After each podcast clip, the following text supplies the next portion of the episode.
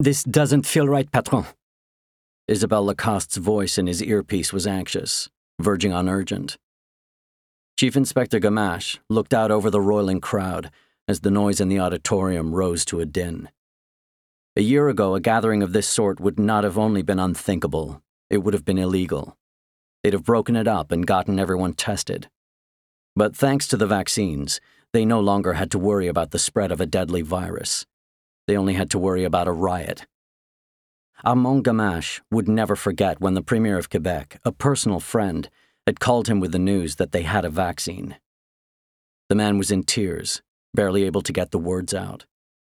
As he'd hung up, Armand had felt lightheaded. He could feel a sort of hysteria welling up. It was like nothing he'd ever felt before, not on this scale.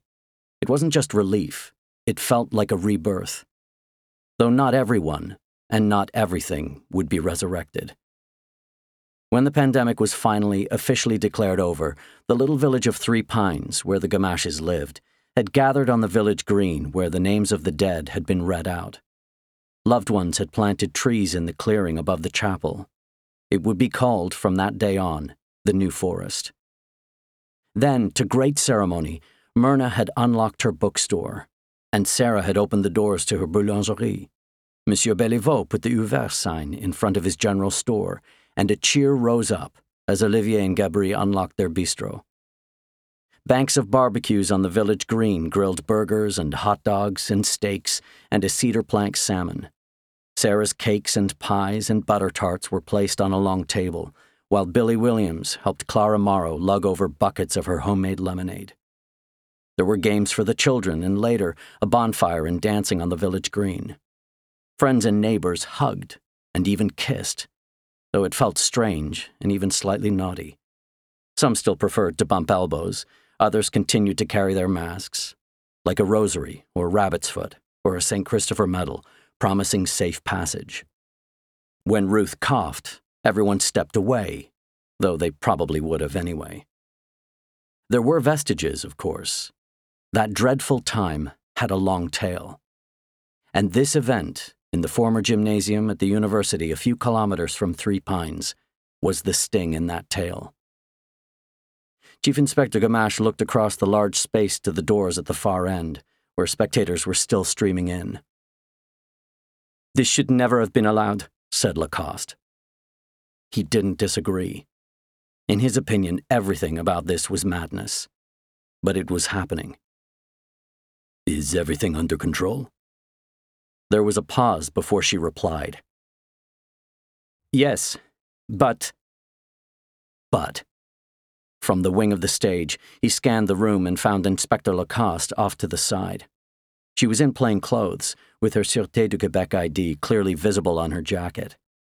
She'd climbed onto a riser where she could better monitor the swelling crowd and direct agents to any trouble spots.